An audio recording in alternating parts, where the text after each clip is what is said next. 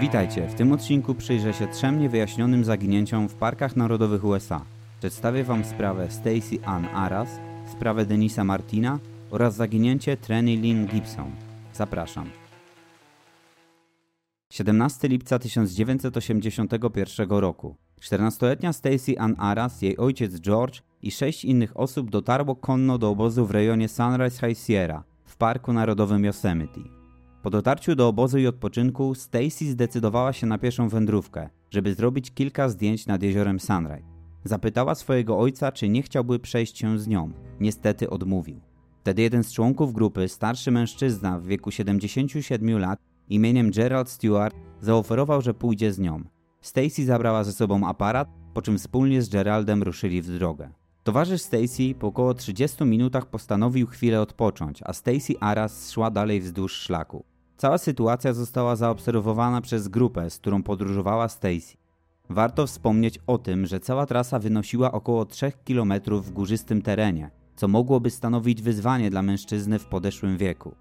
Odpoczywając Gerald spoglądał w stronę Stacy, która w pewnym momencie zniknęła za drzewami. Po kilkunastu minutach mężczyzna zdecydował o samotnym powrocie do obozu. Po upływie kilku godzin obóz odwiedziła grupa osób, która nadeszła z kierunku, w którym udała się dziewczyna. Zostali wtedy zapytani, czy po drodze nie mijali Stacy. Na to pytanie odpowiedzieli wszyscy przecząco. Ich odpowiedź wzbudziła mocne zaniepokojenie i zainicjowała wstępne poszukiwania.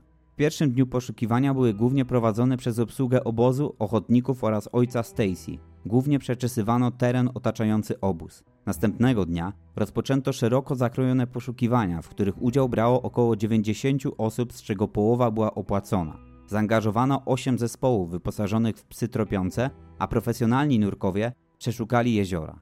Poszukiwania trwały 11 dni i obejmowały teren około 13 km2. W niektórych źródłach znalazłem informację, że znaleziono pokrywę obiektywu aparatu, ale dość szybko udało się zweryfikować tę informację jako błędną, przeglądając oficjalne dokumenty udostępnione przez służby Parku Narodowego. Ostatecznie nie odnaleziono żadnych śladów Stacy Aras. Rozpłynęła się w powietrzu, i do dzisiaj, mimo upływu wielu lat, ta sprawa pozostaje niewyjaśniona. Teoriami, które najczęściej pojawiały się w kontekście tej sprawy, to porwanie, wypadek, ucieczka lub atak zwierzęcia. Myślę, że na wstępie mogę wykluczyć ucieczkę ze względu na brak motywu, mimo małych problemów w domu związanych prawdopodobnie z okresem dojrzewania Stacy. Atak zwierzęcia jest również mało prawdopodobny ze względu na brak jakichkolwiek śladów, a według statystyk ataki zwierząt w Yosemite są wyjątkowo rzadkie. Dwie najbardziej prawdopodobne teorie według mnie to hipoteza o morderstwie i wypadku. W przeszłości dochodziło do wielu przestępstw na terenie parków narodowych. Niektórzy seryjni mordercy wybierali parki narodowe jako obszar swoich działań, choć osobiście uważam, że mogło dojść do tragicznego wypadku. Stacy mogła wpaść w jeden z wielu głębokich wąwozów, które otaczają teren, w którym zaginęła. Udało mi się dotrzeć do relacji mężczyzny, który regularnie przemierza Park Narodowy Yosemite. Według niego podczas drogi powrotnej dziewczyna mogła zgubić drogę, co wydłużyłoby czas powrotu do obozu. W międzyczasie zaczęło się ściemniać, a Stacy była kompletnie nieprzygotowana do takich warunków, nie posiadając latarki lub innego źródła światła. W okolicy znajduje się niezliczona ilość klifów, z których upadek skutkowałby nagłą śmiercią, a szanse na odnalezienie ciała byłyby znikome. David Polides jest emerytowanym detektywem dokumentującym przypadki, które są trudne do wyjaśnienia i często zawierają pewne wspólne cechy, takie jak nagłe i niewyjaśnione zaginięcie, brak śladów czy też dziwne okoliczności odnalezienia ciała lub jego brak. Polides określił je terminem Missing 411. Słowo missing oznacza zaginięcie, a numer 411 potocznie oznaczało informację, czyli brakującą informację. Termin ten odnosi się do wielu książek, filmów dokumentalnych ale również do podcastów traktujących o sprawach niewyjaśnionych zaginięć. David Polides dwukrotnie składał prośbę o ujawnienie dokumentów związanych z tą sprawą do służb Parku Narodowego. Z jakiegoś powodu jego prośba została dwukrotnie odrzucona przez przedstawiciela Parku Narodowego Yosemite. Tę decyzję tłumaczono faktem, iż dokumenty mogą pomóc w sprawie prowadzonej przez służby ścigania. Problem polega na tym, że żadna sprawa nie jest prowadzona, więc dlaczego nie chcą ujawnić tych dokumentów? Czy służby Parku Narodowego kogoś kryją? Jaki jest prawdziwy powód zatajania tych informacji? Te informacje powinny zostać udostępnione opinii publicznej. Ojciec Stacy na przestrzeni lat wielokrotnie wracał na miejsce zaginięcia swojej córki, żeby prowadzić poszukiwania na własną rękę.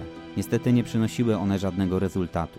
Nie potrafię sobie wyobrazić wyrzutów sumienia, które musiały do końca życia prześladować George'a. Zapewne do końca życia żałował, że nie towarzyszył jej tamtego dnia w drodze nad jezioro Sunrise. George Aras zmarł w 2003 roku, a jego żona odeszła kilka lat wcześniej. Był 14 czerwca 1969 roku. Sześcioletni chłopiec imieniem Dennis Martin w ramach rodzinnej tradycji odwiedzał Park Narodowy Great Smoky Mountains wraz ze swoim ojcem Williamem, bratem Douglasem oraz dziadkiem Clydem. Swoją wędrówkę rozpoczęli w Dolinie Cates Cove, a po przebyciu 13 km dotarli do schroniska Russellfield na granicy stanów Tennessee i Karoliny Północnej, gdzie spędzili pierwszą noc. Następnego dnia ruszyli w kierunku górskiej łąki na wysokim płaskowyżu o nazwie Spenceville, która znajdowała się w odległości około 5 km od schroniska Russellfield. Zamierzali spędzić tam kolejną noc. Po dotarciu na miejsce Denis wraz z bratem i innymi dziećmi, które znajdowały się akurat w okolicy, wpadli na pomysł, aby przestraszyć swoich rodziców. Był 14 czerwca, godzina 16.30. Wszystkie dzieci wraz z Denisem i jego bratem schowały się za krzakami, aby zaskoczyć swoich opiekunów. Kątem oka ojciec Denisa zauważył, jak chłopiec znika w leśnej gęstwinie. Po pięciu minutach wszystkie dzieci wróciły z zakrzaków. Niestety pomiędzy nimi nie było Denisa.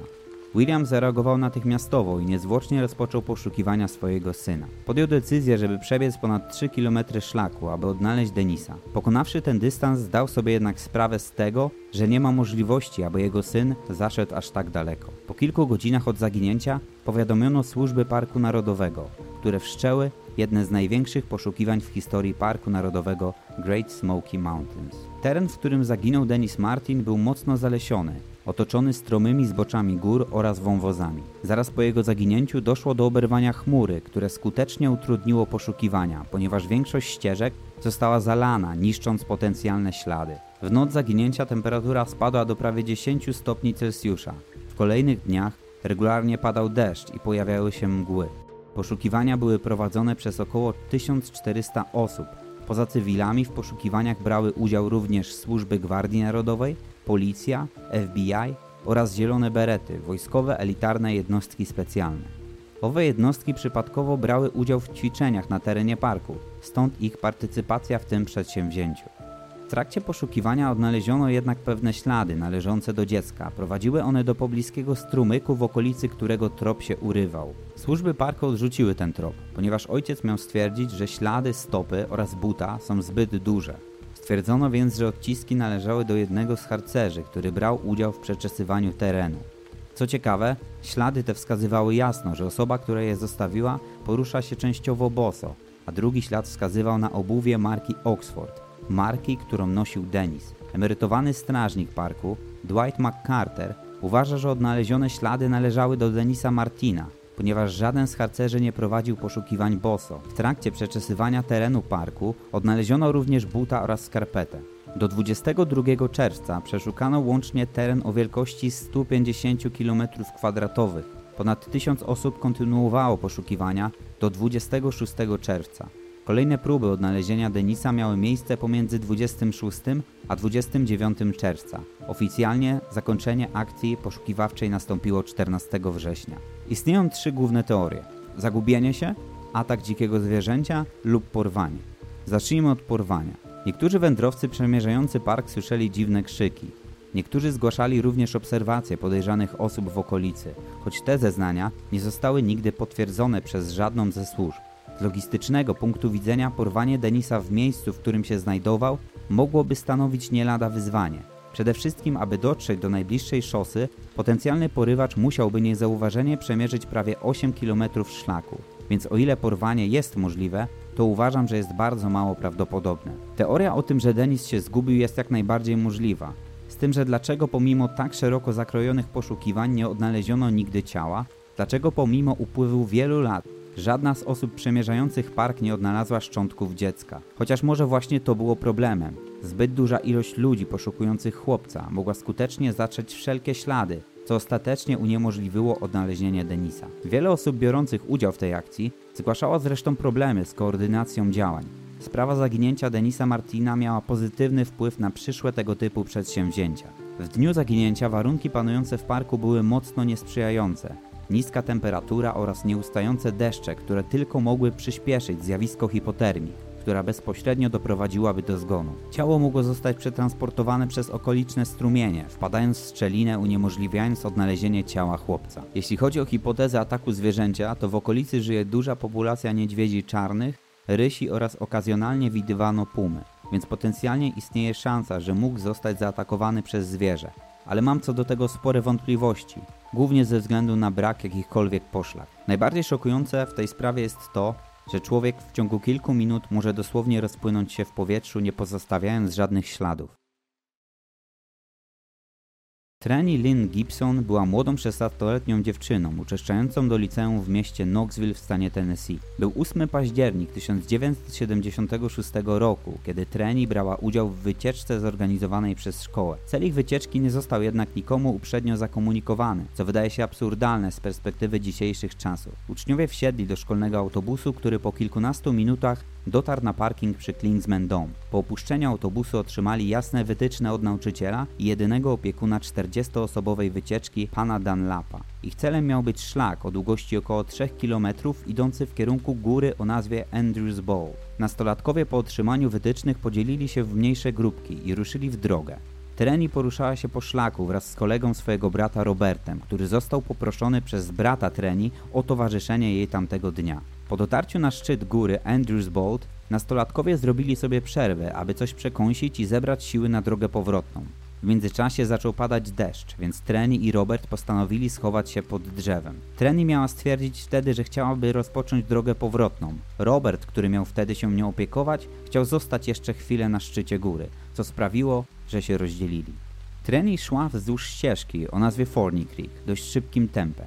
Po drodze mijała dwie grupki uczniów, Uczniowie z jednej z grupek zaproponowali, żeby dziewczyna chwilę odpoczęła i później kontynuowała trasę wraz z nimi. Niestety odmówiła. W oddali widzieli jak treni w pewnym momencie zatrzymuje się, kłóca i spogląda w prawą stronę jakby czegoś szukała. Następnie wstała, aby po chwili zejść ze szlaku, udając się w stronę, w którą przed chwilą spoglądała. Chwilę później jeden z uczniów, który szedł wraz z grupą, mijał miejsce, w którym ostatni raz widział treni. Spojrzał w tym samym kierunku co jej koleżanka, ale nie zobaczył tam niczego niezwykłego oprócz krzaków, małego strumyka i kamienistego terenu. Zawołał swoją koleżankę ze szkoły, ale nie usłyszał żadnej odpowiedzi. Dla pewności zapytał jednego z uczniów, czy przypadkiem nie widział treni. Uczeń odpowiedział przecząco, więc chłopak stwierdził, że jego koleżanka ze szkoły jest w drodze do autobusu, którym wspólnie przyjechali. Wszyscy uczniowie zameldowali się o 15.30 na parkingu przy Klingsman Dome tak jak zostało to wcześniej ustalone przez opiekuna wyprawy. Jeden z uczniów zapytał wtedy, widzieliście Treni Gibson? Robert Simpson został również zapytany o to, czy widział dziewczynę.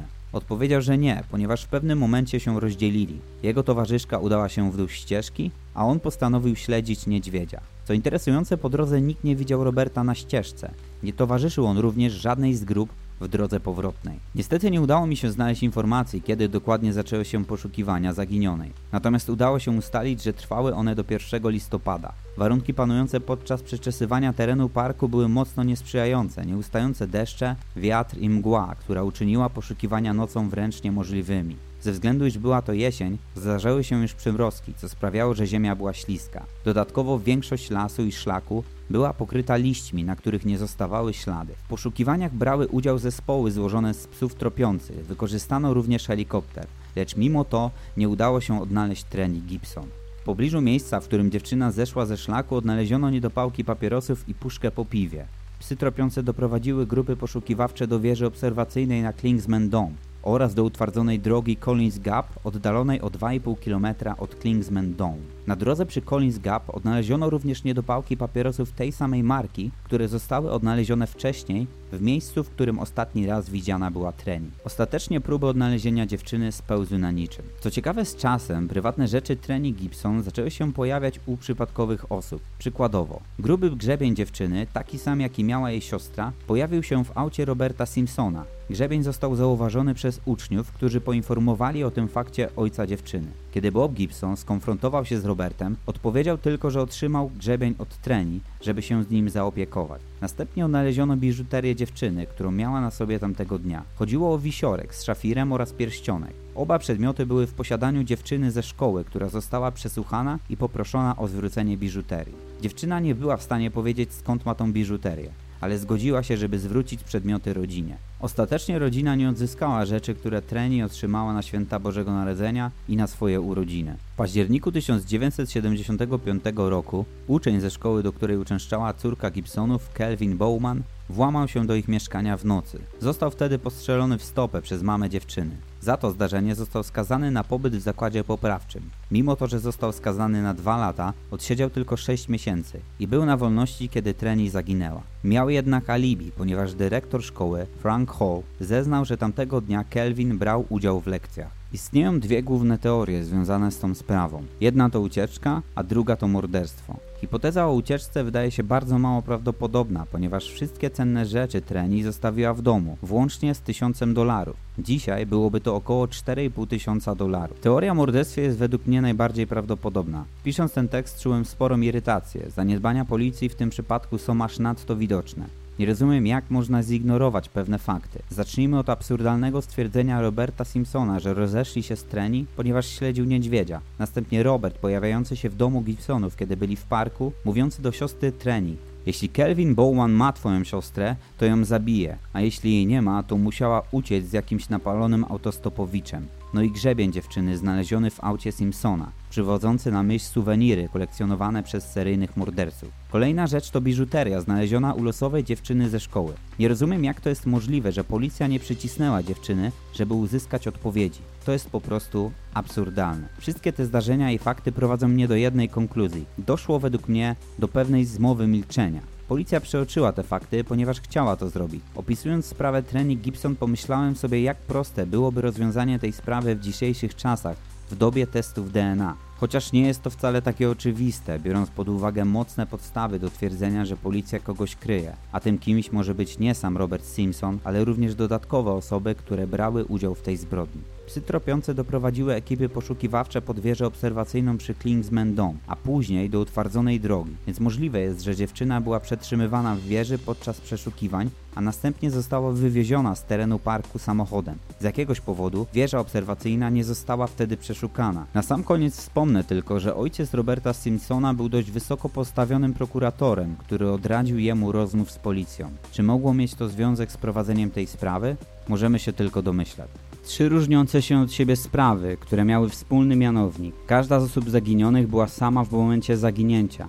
To pokazuje, jak ważnym jest nie spuszczanie swoich bliskich z oczu, kiedy jest się z nimi w tak nieprzyjaznym dla człowieka miejscu, jakim są parki narodowe. Przebywając na ich terenie musimy podchodzić do nich z jak największym szacunkiem, ponieważ przyroda bywa okrutna i nieprzewidywalna.